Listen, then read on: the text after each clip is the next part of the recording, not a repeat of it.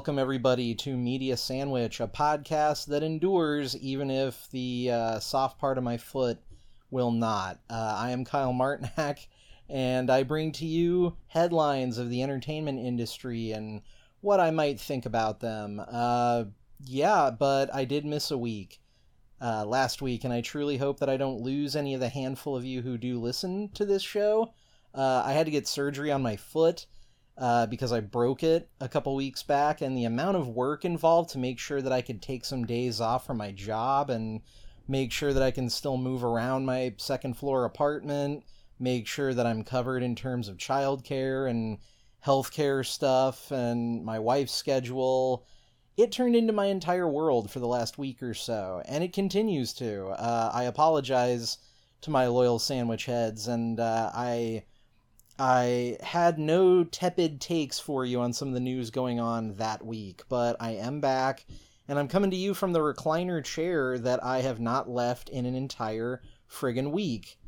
Uh, it's not great. I've been locked in my apartment, drifting in and out of consciousness, watching movies, playing some games, doing some reading, a little bit of writing, and I'm only in a small amount of pain as long as I stay very stationary, but staying stationary comes with a lot of psychic damage after a while too. So, yeah, I'll tell you that for free. Sitting still is awesome for like a day or two, and then after that, it becomes the the worst. Uh, it really feels like the only function I have left is to talk. So let's talk. Uh, let's talk about. Oh boy. Before we get started, for the love of Pete, I need to clear up some of the housekeeping items on uh, previous subjects that we've covered on the podcast. On the last episode, you heard me talk in depth about a Star Trek movie that's no longer happening. Damn it. Uh, about an hour after I dropped the episode, uh, Paramount was like, Nope, just kidding. Matt Shakman leaving this project so that he could direct Fantastic Four. Yeah, that officially put the final nail in the coffin for this fourth uh, Kelvin timeline Star Trek movie. So yeah, that rumor that I was talking a blue streak about on uh, episode 32 about uh, giantfreakinrobot.com told us all about how the Kelvin movies were going to recast the next generation uh, folks and it'd be a baton handoff to them. That all turned out to be total bullshit. So you can please disregard that. Uh, their sources inside Paramount totally full of shit. So I will not be using that website as a source from now on, I don't think.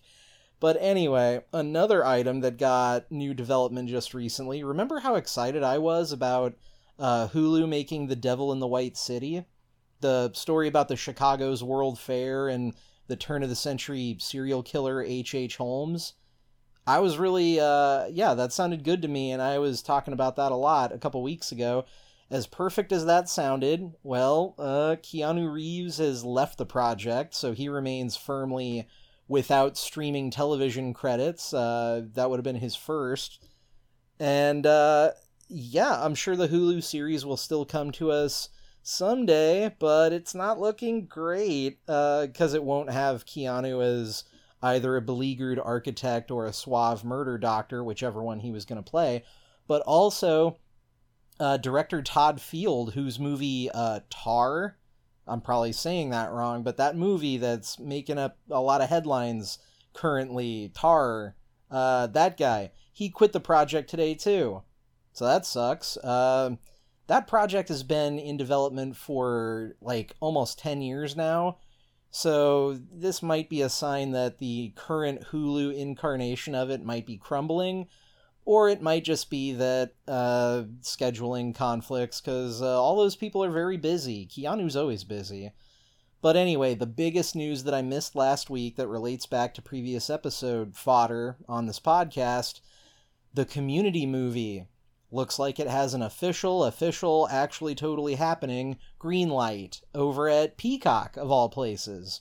So, hey, good thing I forgot to cancel Peacock for the last six months straight. Um, I, I kid. Peacock is fine for the amount that you pay for its subscription. Uh, the the free version of it kind of stinks the way free streaming services do, but you know, for like five bucks a month, it's not bad. It's got decent movies, especially right now for spooky season. A lot of the classic Universal monster movies and their sequels are on there right now, so check those out. Uh, it being October, but soon they'll have the fabled movie from the hashtag six seasons and a movie. Wow.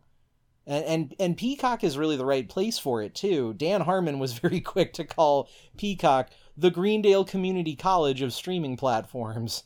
I mean, yeah, that it's kind of exactly right. Uh, I, I love Peacock to death, but it has a real like, well, at least you tried Bart Simpson with the cake, you know, kind of feel to it sometimes.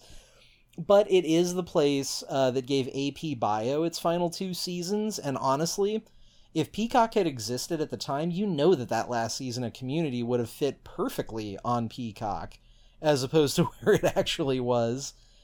Try explaining that to somebody now somebody who wasn't in who doesn't you know doesn't know the history of community. Try explaining to them that the final season of that show was on yahoo it still boggles the mind uh, my mind at least but anyways uh, dan harmon also did answer the immediate implied question is everyone coming back for this movie and the answer is yes uh, probably well, not Chevy Chase, obviously. Uh, Harmon actually said that he was not sure if it was legal or not for Chevy to return, which is an interesting and very fun way of saying, mm, no fucking way. But the next cast member everyone wants to know about, of course, is Donald Glover. Is Donald Glover coming back? And that one, Harmon gave a full throated, probably, maybe, I hope so, we'll see. Uh, definitely maybe. Uh, can I get a little spicy on this for a second? I I perfectly understand why Donald Glover is the show's breakout star. I love the guy as Troy. He was terrific. Him and Danny Pudi together as Troy and Abed warmed my heart every week. I absolutely love that dynamic. They're terrific. I I don't find Donald Glover's return for this movie as vital as the rest of the internet seems to. I'm in favor of everyone coming back, obviously. I want that. Uh, I want him back, but I don't quite understand why Glover is the main concern for so many people. Community is an ensemble show, it always has been. And for my money, it's always been best with everybody going full bore at the same time. Community's later seasons don't have the same magic energy without the OG ensemble you know, as the first couple of seasons. I realize that, and I think even Dan Harmon realizes that. He doesn't he doesn't like to say that quiet part loud about how the early seasons are just plain better. Uh, especially when there there was like one season where he wasn't in charge of the show and he wasn't there. But I don't know. Am I the only one who's willing who would willingly trade Donald Glover's involvement for more screen time for everybody else? Including the people that don't get enough credit for being on that show in the later seasons, like Paget Brewster, Keith David, Jonathan Banks. They're all terrific in those later seasons. I don't know, maybe I'm crazy for feeling that way, but at any rate, yay! Fucking yay! Community, it has a home. And now, uh, now comes the long, drawn out process of Dan Harmon sitting down and getting his ass to work on a script, and then gathering the study group for one last hurrah. Uh, at this point, they definitely can't be a study group. You know, I think by the end of the show, they were like an advisory committee for the school or something. But yay, that's the headline. Uh, that takes care of all the newest segment of the show, which we could alternately call updates or uh, maybe just Kyle was wrong or something like that. Uh, but that gets us into video game news, and, and let's start with another fun curio. Uh, somebody a lot smarter than I am decided to do something gloriously goofy and created a fully functional version of Doom that runs in Windows Notepad. At 60 frames per second, mind you. Why? Well, that's unclear. Uh. That's unclear. Doom was, in my personal history of video games, it was like one, of the first and only games that existed for a time. I remember my dad playing uh, Wolfenstein 3D on the home computer and me kind of looking over his shoulder when I probably shouldn't have been. And that was like the first instance of PC gaming I remember in my life. But at the time in his office, everyone was playing Doom at their desks secretly. I remember distinctly. Uh, Doom, for whatever reason, it's just one of those landmarks of video game culture. It's been continuously uh, remembered and immortalized by developer folks in the form of making it playable in the weirdest ways possible. I read recently how someone got it running on one of those McDonald's order kiosks, like the self serve uh, touchscreen kiosk at McDonald's. Okay, weird place for Doom. Somebody made it playable within the Twitter app, uh, you know, tech, and that's kind of cool. And this is the weirdest one by far. Weirder even than the one we're talking about. Somebody got Doom running on a pregnancy test. I didn't click on the, that one, uh, so I don't have the details. I didn't click on it because, frankly, I'm afraid to combine the images of Doom and pregnancy tests in my brain. Those two things should not go together. But yeah, um, this total nerd, uh, I'm comfortable saying, this total nerd, uh, nerd Sam Chiet, probably saying that wrong, sorry. He went viral over the weekend by revealing the classic first person shooter of my childhood running perfectly fine on the most basic ass application of all time, the Windows Notepad. Uh, it's funny because it kind of looks like Doom by way of the the music video for a-ha's Take on Me.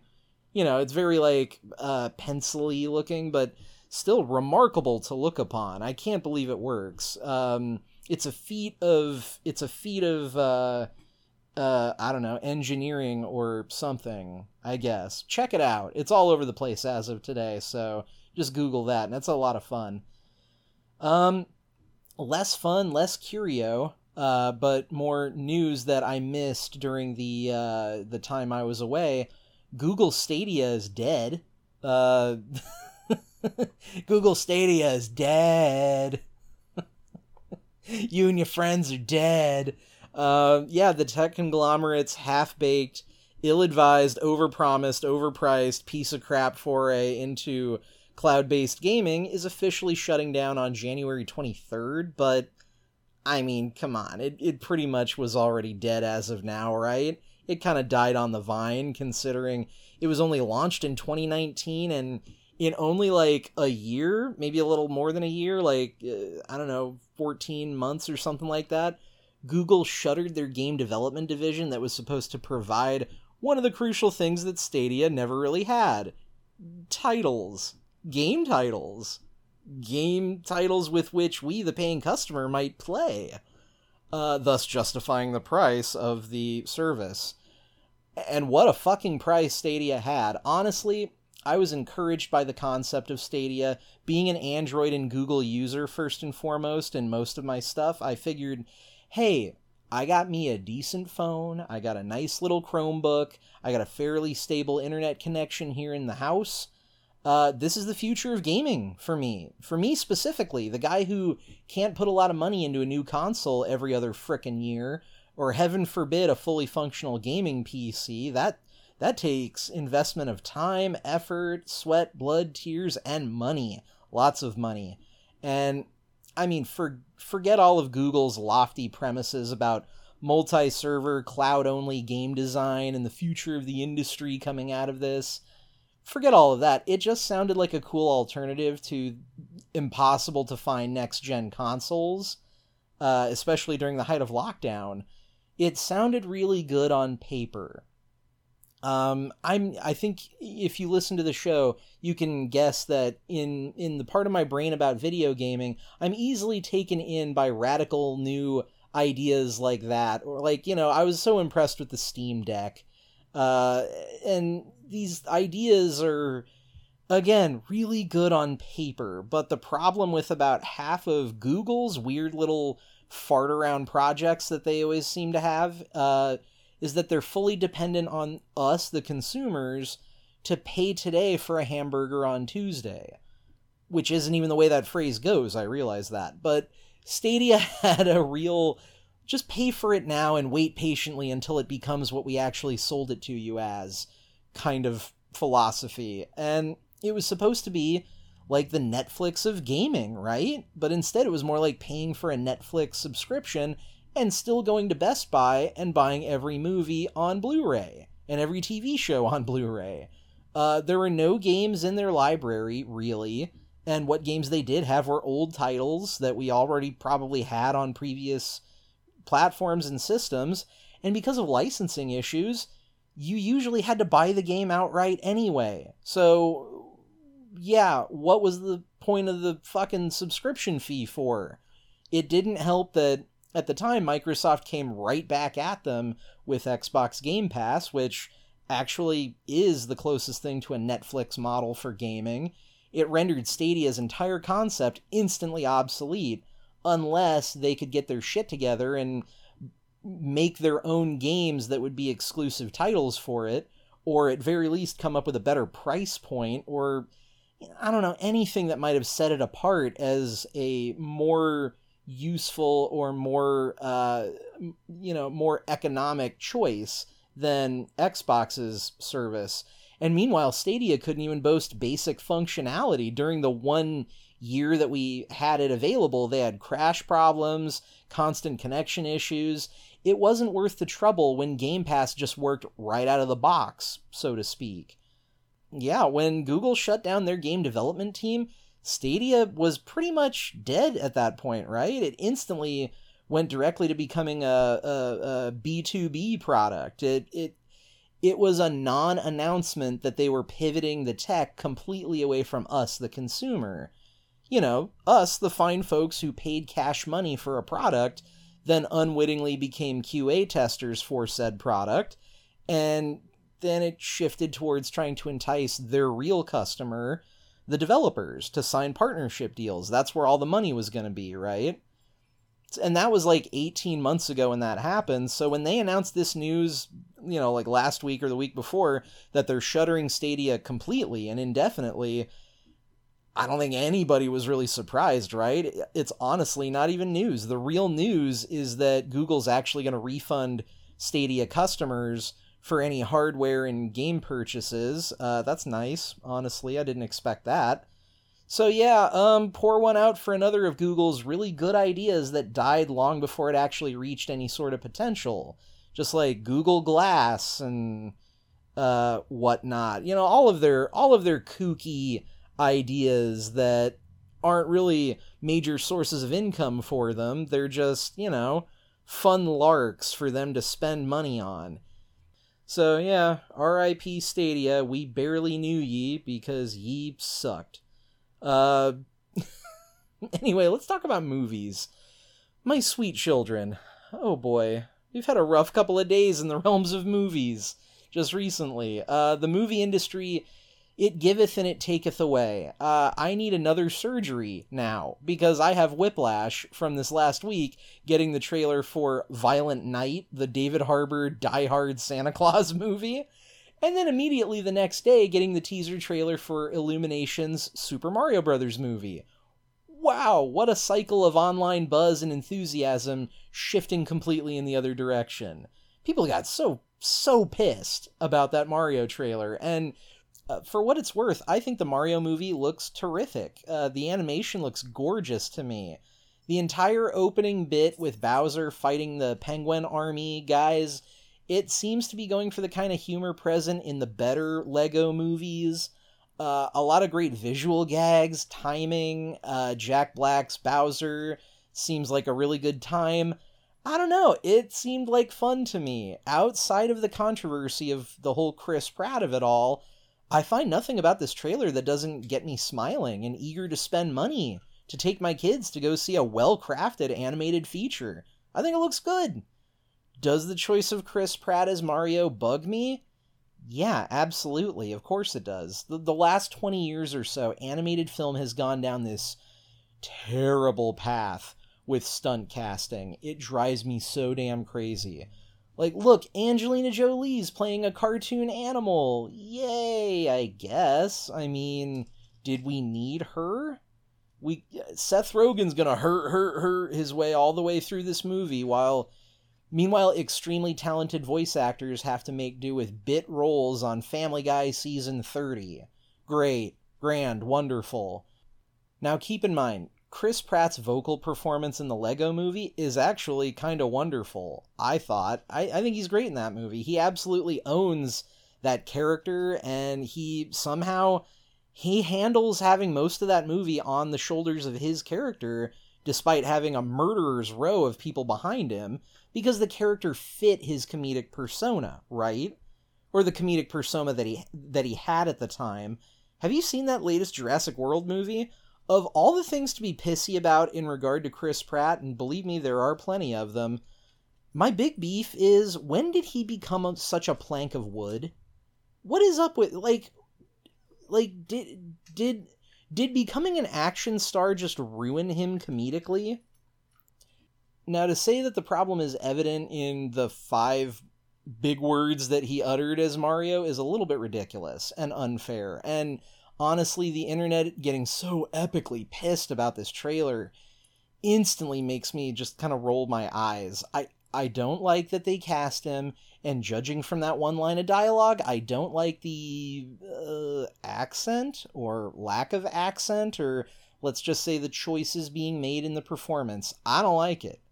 It's irritating that more talented voice actors are being passed over in favor of something half assed there's an implication of smugness to the perceived lack of care involved in his choices.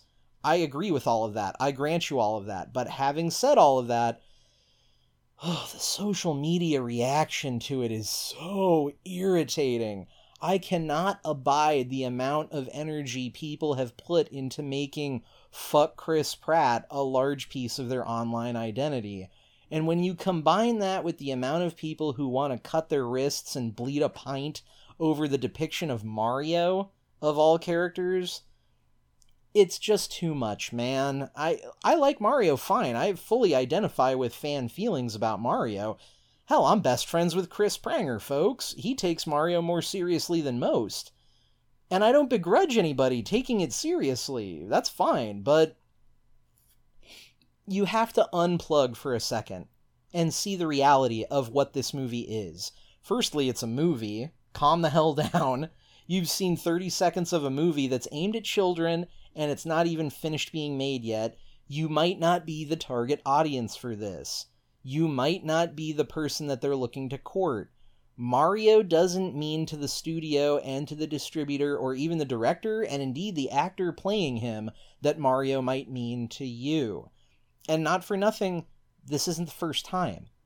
This isn't the first time that this has been the case. We all love Bob Hoskins, and he definitely did show up to work and do the character justice, or some amount of justice, back in the day, but I mean, it's not like he gave a shit. He was worried about, he wasn't worried about letting you down, you specifically. He was drunk with John Leguizamo for much of the production of that movie. And he was like throwing his hands up and saying, Look, I don't get it. I don't know what any of this is. I'm just here to do the job. And think of it this way this is the Angry Birds movie. Entertain this thought with me for a second. To most of the people who made this Mario movie a reality, this is the same exact thing as the Angry Birds movie. It is the equivalent in their minds. Go into this Mario movie expecting something akin to the Angry Birds movie, and I guarantee you, you won't come out of it mad, because it looks so much better than that. More care was put into this than what could have been. Yes, even in Chris Pratt's performance, it's okay for things to just be fine. It's it does it suck that it's not as good as it could be? Does it suck that they didn't just take the obvious win and cast the guy who's been doing Mario in the games for so many years? Uh, it goes back to the Sonic the Hedgehog movie. Why did they decide to redesign the character to look like that when they could just make him look the way he's always looked? Who made that decision? Who took that unforced error? And that's what the Chris Pratt casting as Mario is. It's an unforced error. It's unfortunate. It sucks to look upon. It you know, it makes you cringe when you when you see it happen on the field but you just got to get past it and, and keep watching the goddamn game. I mean, the game isn't over yet. It's okay for things to just be fine. People blow up about shit. It's nuts. Um, on a positive side, Violent Night looks like fun. I'm one of those people who get easily agitated when the Christmas decorations and flavors and music starts ramping up as early as October. That irritates me. I I'm just irritated this week, aren't I? Uh, I don't have enough pain meds in me because I am irritated by everything. But I have I have a feeling I, I get a feeling like the holiday vibes are on fast forward when that stuff arrives in October and it sucks because I like the fall. I, I want October to last forever. But I really enjoyed watching this trailer with David Harbour as a badass Santa Claus doing the John Wick, or I guess more more accurately, the Bob Odenkirk in Nobody kind of giddy, violent action nonsense stuff. It's a it's a really fun concept and I can't believe it took this long for a movie studio to try this concept. But the casting of Harbour, spot on. And the tone of the trailer really suggests that this is going to be silly in a fun way. That's nice. It's good. Uh, I'm excited to go see that. And it's smart from a marketing perspective, from a salesmanship standpoint.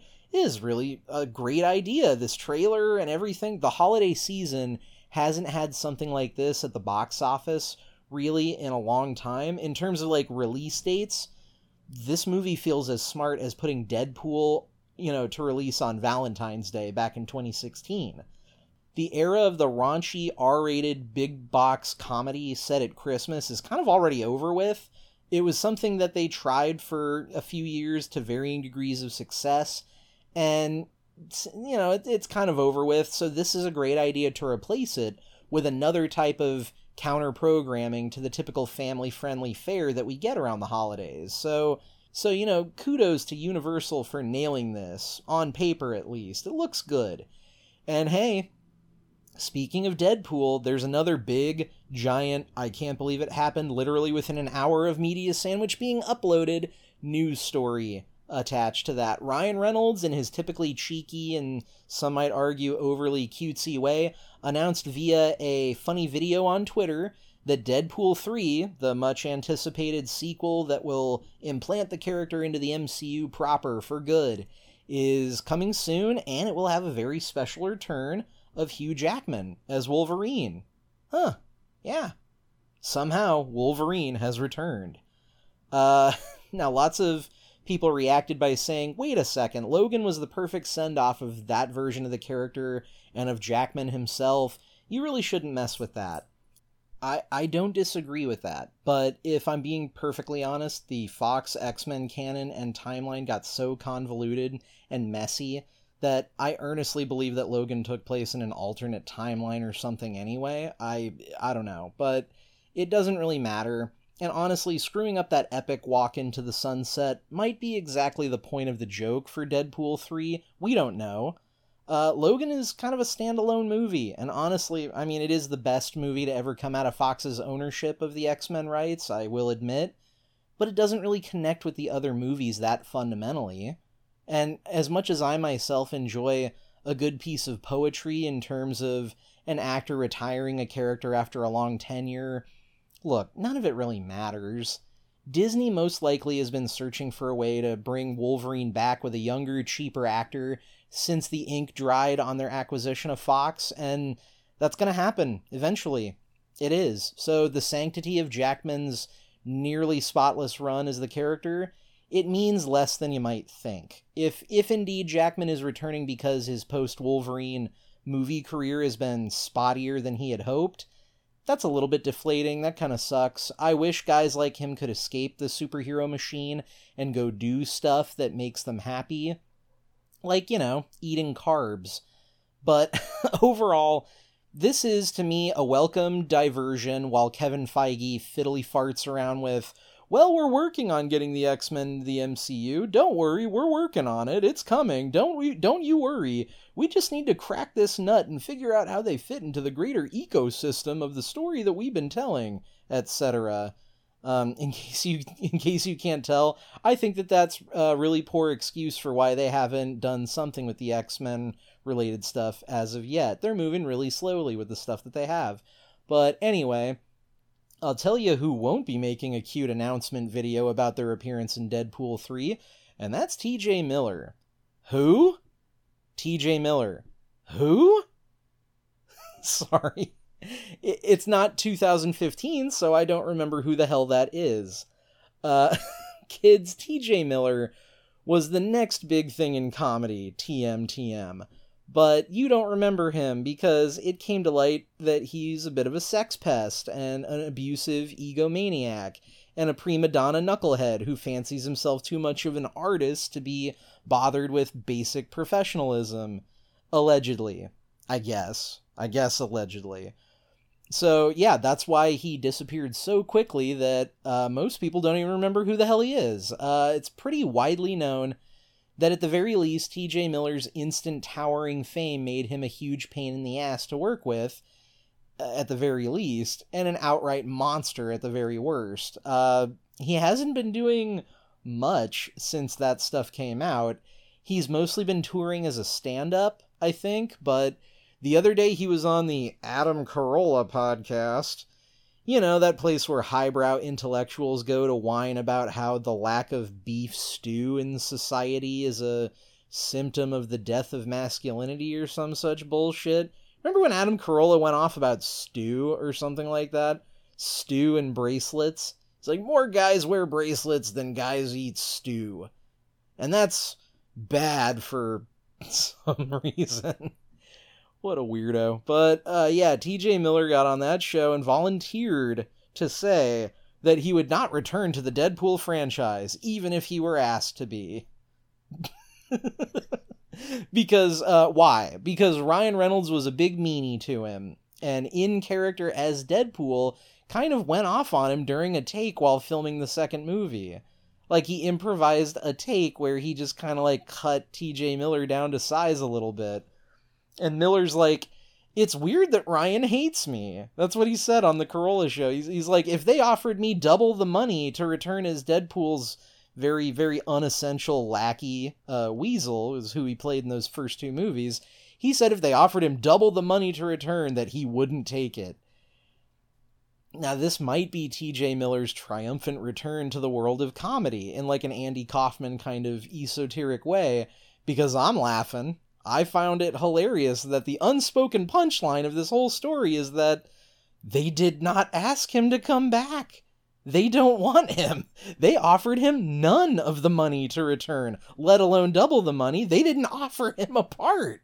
And the implication that Reynolds is like some kind of abusive co star whose attitude just, hey, that just sealed the deal, his behavior, uh, that's the straw that broke the camel's back. I'm not coming back yeah, right, dude. they don't want you back. Nobody wants to touch you with a 10 foot pole because you suck. This is the washed up dickhead comedian version of demanding a free meal at a restaurant and then when you don't get it, screaming, Well, I will not be returning here. I shall take my business elsewhere. What a. What a dumb douchebag. Uh, yeah, so uh, good on you, TJ Miller. Uh, have fun not being in Deadpool 3. Uh, I like that he tried to stir that up like it's some kind of controversy that no, they don't want you in this movie because you are a bad brand now. Um, let's move on to comics. Uh, New York Comic Con happened this last weekend, and among all the new trailers and TV and movie announcements, and even a uh, Michael J. Fox and Christopher Lloyd reunion on stage, which was lovely and heartbreaking and not something that I should have watched while heavily medicated, but I did. Uh, there were there were some pieces of news in the world of actual honest to goodness comic books. One piece of news was the announcement that Joe Quesada, longtime Marvel mainstay and former uh, editor in chief, uh, would be doing some work over at the Distinguished Competition, which kids, that's what Stan Lee jokingly called DC, Distinguished Competition, DC. Comic books were really corny back then. Uh, it was great. But anyway, if you if you don't know the name Joe Quesada, he was an instrumental player in Marvel Comics, uh, staying afloat during their darkest hours back in the days of like the 1990s where they were selling off office furniture and basically giving away the rights to their characters. Uh, he was editor in chief at Marvel uh, who he helped shepherd the Marvel Knights imprint of the late 90s, early aughts, as well as the Marvel Max line. Now, both of those were stories that were specifically aimed at adult audiences, thinking, hey, those are the people with the money who will buy comic books at a brick and mortar shop. So let's create some stories and some art that will draw them in. Things like uh, Jessica Jones's title Alias and the more gruesome Punisher Max series. So he was one of the guys who fostered that new arm of the business, as well as the Marvel Ultimate line of books, which were reset stories to kind of provide cultural updates and a good new jumping on point for new readers. It was a way to entice people back to characters they've had for so long. And uh, yeah, the, the dude was also kind of known around the industry as the talent whisperer back then. He brought in Grant Morrison to do a bold new X Men series. Uh, of course, Brian Michael Bendis, who was responsible for a lot of the Max uh, stuff in the Ultimate Spider Man title. Uh, yeah, uh, and granted, Joe Quesada is also known as the guy who was in charge with uh, the probably worst moment in Spider Man history, uh, the One More Day controversy. Go ahead and read up on that if you don't know what I'm talking about. But yeah, uh, when Disney restructured Marvel from a comic book company to a multimedia empire, Joe Quesada suddenly became one of the guys responsible for moving the characters from page to screen, and he was heavily involved with the Netflix Marvel shows. Which makes sense, you know, those shows are essentially the Marvel Max and Marvel Knights titles that we talked about um, in TV format. So that was a weird shift for him professionally, I think. As you might guess, it got a little less congenial when Kevin Feige reorganized Marvel even further to put himself in charge of literally everything. Uh, literally everything that would be involved with the MCU and most of the stuff happening in the comics. He just kind of put himself, he installed himself as the the king, and Quesada kind of got shoved to the side and he eventually quit Marvel uh, earlier this year, back in the spring, but now he's going back to his roots as an illustrator uh, for DC. That's how he got his start. He was he was an artist before he was one of the business dudes, and this sounds like a a, a pivot in his career, a quieter kind of post retirement kind of gig for him. And he'll be doing some covers for Batman and some other titles, and it it may lead to more inking work down the line for uh, actual book art. Uh, I'm encouraged. I, I say, you know, as an artist, I always dug Quesada's work. He goes very, very heavy on his inks, uh, gives his work kind of a signature boldness, a kind of glossiness that comics have moved away from a little bit in recent years. So yeah, it'll it'll give a very cool definition to cover art for Batman and others at DC. So uh, huzzah to Joe Quesada, you know, uh, go go go with go with uh, good graces, I say. Uh, the other thing I wanted to talk about for comic books is Marvel related. Marvel announced a new series that sounds kind of cool. Uh, back on Free Comic Book Day in the spring, we were introduced to Brielle Brooks, the daughter of Blade, uh, the Daywalker vampire hunter Blade. Uh, so now she's going to have her own ongoing title, Bloodline, colon, Daughter of Blade. Cool. Uh, Marvel really has gone all in on teenage girls as the future of their character lineup. You know, they got Ms. Marvel is the really big one. Ironheart, uh, Kate Bishop is kind of the new Hawkeye. America Chavez, a character that people are a little more familiar with now after Multiverse of Madness. Um, they're all relatively new characters in Marvel history, serving to bridge the gap between older readers and newer readers. And uh, Brielle is, you know, the newest addition. So she's a teenager with normal teenage problems, and her blossoming vampire abilities are likely going to be you know, kind of a fun metaphor for a teenager going through growing pains of becoming a young adult, hormones, stuff like that. It's a common formula, it's a common concept, happens to work really well in comic book superheroes.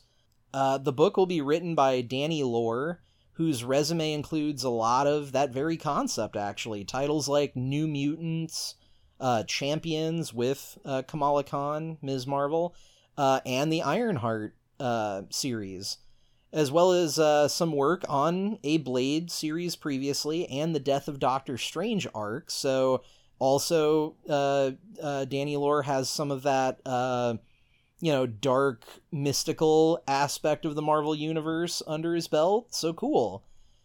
Speaking of that, the art will be by Karen Darboe, whose biggest credit was Marvel's Crypt of Shadows. So, yeah, she's also an ideal choice for the kind of gothic horror aspects of doing a Blade adjacent story. That sounds like fun. It sounds like uh, sounds like a really cool way to uh, move forward with Blade, and of course, we can't talk about a Marvel comic without talking about its connection to those movies and TV shows. Um, yeah, we haven't heard a whole lot about the upcoming Blade movie in the MCU. Uh, we did talk about the director a couple weeks ago, Bassam Tariq, but he's unfortunately left the project. Uh, yeah, another one, another director uh, signing off from a Marvel thing. So this is a movie that has no director, but it does, in comic book movie tradition, have a ticking clock because it still has a release date of November 3rd, 2023 like a just a hair's breadth more than a year from now that movie's supposed to release. Uh, i think it's worth noting that marvel is ramping up blade's daughter as a character in the comics with only about a year to go before that movie's release. Um, you know i can't con- i can't i can neither confirm nor deny because i don't know anything that she might be an aspect of what the movie's about Mahershala Ali is still going to star as Blade, as far as I know, but I think it's worth noting that he's kind of an older guy, and he might not be keen on living the life of a Marvel superhero actor for that, you know, 10 year cycle of three to five movies. That's it, it's strenuous and it kind of sucks. Like, he, him being Blade was his idea and it was his thing, it was his baby but after doing it once, he might not want to come back, so it would be smart to build in kind of a trap door for him to escape out of by, you know, if the movie ends up being a father daughter story, I wouldn't be surprised or really disappointed because I think that'd be a really good idea for where to take the character of Blade and it would provide a way for for him to step out of the role and hand off, you know, the baton handoff kind of scenario. Uh yeah. So look out for Bloodline Daughter of Blade, issue number one. That's on sale February 1st. And that was pretty much it for comics. I didn't have a whole lot, but uh, TV, TV news. Uh, just one piece of industry news regarding TV. Robert Greenblatt uh, is a guy, is a guy in television, and he has signed a first look deal with Hulu and Lionsgate Television to develop a limited series called Death at Penn State. Uh, this is, I, I, guess you would classify it as a true crime series, since it's based on the fraternity hazing death of a student named uh, Tim Piazza at Penn State a couple years ago. Uh, this was the subject of a really big piece for The Atlantic by Caitlin Flanagan back in uh, 2017. And the piece is an absolutely harrowing read. I read it this morning just to get familiar with the subject and oh boy, it kind of it kind of weighed on me. Not just because it details the story of Tim Piazza and and his uh, horrible tragedy, but because it goes into really admirable detail as to the history and culture of hazing within the Greek fraternity system in American universities. I really recommend everybody read the the Atlantic piece. It's it's really good journalism, but uh, the long and short of it, without overloading on how sick to your stomach it might make you. Sorry, I got to go into a little bit of detail for context's sake. Tim Piazza was a college kid who, in the course of being hazed at his frat house, fell down a flight of stairs, which I mean, he was visibly in need of immediate medical attention. He had very obviously a concussion, some form of head trauma, internal bleeding. He ended up having a ruptured spleen, they found out later. All sorts of terrible, horrible injury. And his frat brothers tossed him on a couch, continued the hazing. They I mean, fuck, dude. They poured beer on him. They threw shit at him. They punched him. They sat on him while he was like twitching and like, you know, struggling to recover consciousness. They left him lying on a couch for 12 hours before calling 911. And and it was way too late and, and the poor kid fucking died. And if that's not enough to get your blood boiling, the Atlantic piece went into a lot of detail as to how this kind of shit happens all the time. And frat chapters make a good show of, sh- you know, really uh, packing down on on hazing culture and and all of that shit and, and binge drinking and all of the stuff that leads to this kind of horrifying conclusion. But mostly they just make a good show of shutting down or disbanding certain chapters before basically tootling across campus and reopening under a different banner. It's basically it's basically like the Catholic priests caught committing sexual assault. You know, they just clean it up, they swear it'll never happen again, and then they set them up in a different place so that it can totally definitely happen again. Ugh, that's it's a lot. It's it's a bummer, and I'm sorry to bring bring everything down with such a bummer. But anyway, um, uh, getting back to what we're actually talking about, Robert Greenblatt uh, will be making this limited series with Hulu. Uh, and he's a TV veteran of pretty great repute. Uh, he was a producer on, I mean, a bunch of, you know, legendary television projects Beverly Hills 90210, Melrose Place, X Files. That was kind of how he spent the 90s and then HBO's Six Feet Under, which I'm a very big fan of, uh, got my respect there. He worked uh, at Showtime to develop Weeds and Nurse Jackie.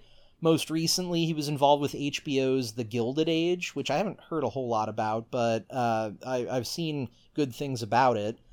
He seems very, uh, very on the ball. Seems very passionate about the subject matter. Really wants this to be confrontational and a and to spark conversation about the fraternity world and how more needs to be done to prevent this kind of shit. Um, so good on uh, Greenblatt. You know, I, I hope uh, hope things go well for him and the project. My two cents on this. Um,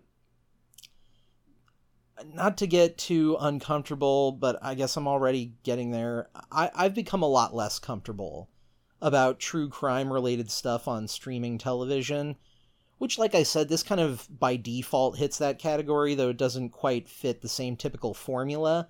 But I read this Atlantic article about this horrifying shit, and I thought about how right now Netflix's number one piece of content this last week was that Jeffrey Dahmer series they did, and yeah, the this Penn State series sure doesn't sound like it's going to be in that same vein exactly, you know, traipsing around as gleefully and horrific true events for entertainment fodder uh, as as the Jeffrey Dahmer series, or really as any Ryan Murphy series tends to. Uh, that guy has a real tendency to do that. He really likes to sex up horrifying real events uh, for the purposes of entertainment in a way that's just a little bit sleazy in my opinion. Maybe I'm being a little harsh, but it it speaks to an ongoing thing in this new age of television to me. Uh, we're in this period of media where a despicable act of violence or cruelty is only one or two business steps removed from becoming a Ryan Murphy television joint, which has, you know, it has this unspoken stench of titillation that hangs off of true crime as a genre, like a rancid fart. It it's worse with the serial killer thirst trap shit. Like the three different depictions of Ted Bundy at the same time that were all stressing how unmistakably hot the guy supposedly was and just get at it town with that shit honestly. I i know the weird sexual fascination some people have towards serial killers predates streaming television. It's it, i mean it predates the internet by decades and also, I know that this Penn State series is a completely different ballpark. It's a different animal from that phenomenon entirely. But am I the only one who thinks that maybe some stories should only be told with the responsibility of a documentary perspective and without the flashy trappings of prestige cable drama? Maybe I'm alone in that. Maybe I'm the only one who feels like they need a shower when the final horrific hours of someone's life are made the equivalent of like the crockpot death on This Is Us. You know, I find that weird. I find it a little gross. Um, speaking of a little weird and a little gross, this wasn't the way I wanted to end the podcast this week, but it does it, it doesn't really fit into any of my usual categories for one thing. But the whole of the entertainment industry is talking about it as I record this, so I might as well get my thoughts in a format that's better for it than, say, a glib tweet or even a glib tweet thread. Uh, Kanye West. Look, I don't pretend I have anything intelligent to add to this ongoing discourse. If we take it back a couple of years, you see how Kanye's behavior and his mental state have been treated as headline fodder first and foremost. You know, the the freak show factor of celebrities spending their unlimited money and clout on nutty shit. And and that is what it is. It's fine, I guess. For years and years, the man's ability to create new and exciting popular music was kind of the armor. You know, he can't be unwell. He's too smart as an entertainer. He's too talented. Uh, he, he's too good of a businessman and an influencer to be unwell. Um, and yeah, there's probably you know, sidebar, there's probably a hefty element of racism and misogyny involved in the celebrity cases as well. You know, we laughed at Britney shaving her head, we called her crazy, we dismissed her because, hey, she's so rich and so famous and so hot that what could her problem possibly be? Fuck her and her fake, you know, famous person problems. And it was the same thing with Kanye, you know? He's so rich, he's so famous, everything he touches turns to gold. He's married to the sex pot of the decade. He's hailed as a visionary genius and a voice of a generation, and he's not even like 35 years old. And and when he jumped on stage and interrupted Taylor Swift's award that time, he became a punchline, and he never escaped that punchline. And I think that's really telling in his behavior these days. Over the course of a decade, we normalized this man's kooky behavior as being a feature rather than a bug. It was a part of his brand as an eccentric genius. And not only did we lean into it as the audience, he did too. This behavior and this recent shit where he's he's gone off the reservation and, and said horribly uh, anti-Semitic things. It's the latest in a long line of years of symptoms of mental health problems? I mean, I don't know. I the question becomes do we hold Kanye accountable for saying shit like he's going to go DEFCON 3 on all Jewish people, his words? Uh, or his weird comments about how slavery was a choice a couple years ago. Remember that shit? Um, or even just his newfound love of politically charged prejudice and the perverse juxtaposition of a black icon embracing white first ideologies or or at least those that ascribe to them um yeah i mean sure to a degree kanye's shaky mental health allegedly alleged shaky mental health uh, is not something we should stigmatize or blame him for but obviously we need to hold him accountable for it when when he's now at a point of contributing to the normalization of open bigotry and prejudice in a way that the the pallid, self-satisfied political gremlins can latch onto and use as a legitimacy engine for their own disgusting viewpoints, yeah, he needs to be held accountable for that. I mean, he won't be. At most, he might be slightly dis, uh, di, you know, disenfranchised. He's being slightly deplatformed right now. Uh, his Instagram and Twitter are both being limited or locked or whatever. And you know, I wish that if this is a mental breakdown or a, a consistent mental deterioration, I do wish help would find him. I don't wish him ill. I wish perspective on the people who have none because they seem to have everything else and I have very little. But I like to think that the flip side of the coin is that I can see the forest for the trees where they maybe don't. Uh, this is the final form of the danger of our era of celebrity culture, I think. That's why I feel this is really significant to talk about. A celebrity's status and their success is both the cause for their unstable bullshit and it's also the protection against any real consequence for its symptoms leaching into the public consciousness. A rabid case of famous person disorder became the leader of this country, and he wasn't even that influential of a figure until after he became the leader of the country. So, what happens when someone whose fame and influence is so so foundational at this point, so bulletproof, so ingrained in our day-to-day consumption of content that when he actually does start pushing messages of proud hatred, we all as a collective decide to do nothing except for watch the Saturday Night Live sketch painting him as a harmless kook which you know is what's going to end up happening. That's the most that's going to happen is we'll point at him and make fun of him and then we'll assume that he and his stupid ideas will go away. They won't. He'll just come back with something more attention grabbing and at this point it's clear it doesn't matter how abhorrent it might be. I'm sorry that it's such a bummer to think about and that I had to bring it down like this. Um this has been kind of a bummer episode. I'm sorry, but we do need to think about this stuff. Uh, entertainment is essential to the human experience. It's why I do this podcast. It's why I pay attention to any of this stuff in the headlines in the first place. But at a certain point, when our detached observation of the freak show becomes a tacit endorsement or at least toleration of really disgusting ideals, it's time to hang it up as a society, folks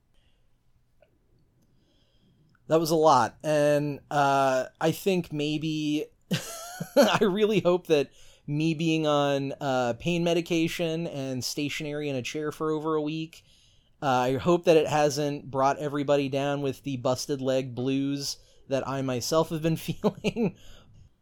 I'm a little exhausted after all that. Again probably the pain meds. But anyways um, look forward to more uh, possibly less bummer episodes of Media Sandwich. Uh, you can subscribe to the show everywhere podcasts are found. You can look us up on Twitter at media underscore sandwich and send news tips there. Uh, if you want me to talk about something a little sunnier, a little more fun in the entertainment industry, that's the way to send them. Or you can uh, email them to mediasandwichshow at gmail.com. And as always, uh, please check out media sandwich.com for various uh, blog posts and whatnot that I come up with over the course of my uh, sedentary lifestyle that I'm leading at the moment. Um, yeah. And uh, until we meet again next week for uh, some better news, this was some news. Uh, it was it was some stuff that's happening and I was Kyle Martinak. I am Kyle Martinak, still am. Even even one limb less, I'm still Kyle Martinak, and I thank you so much for being a listener as always. And uh, I think I might fall asleep before I eat my sandwich.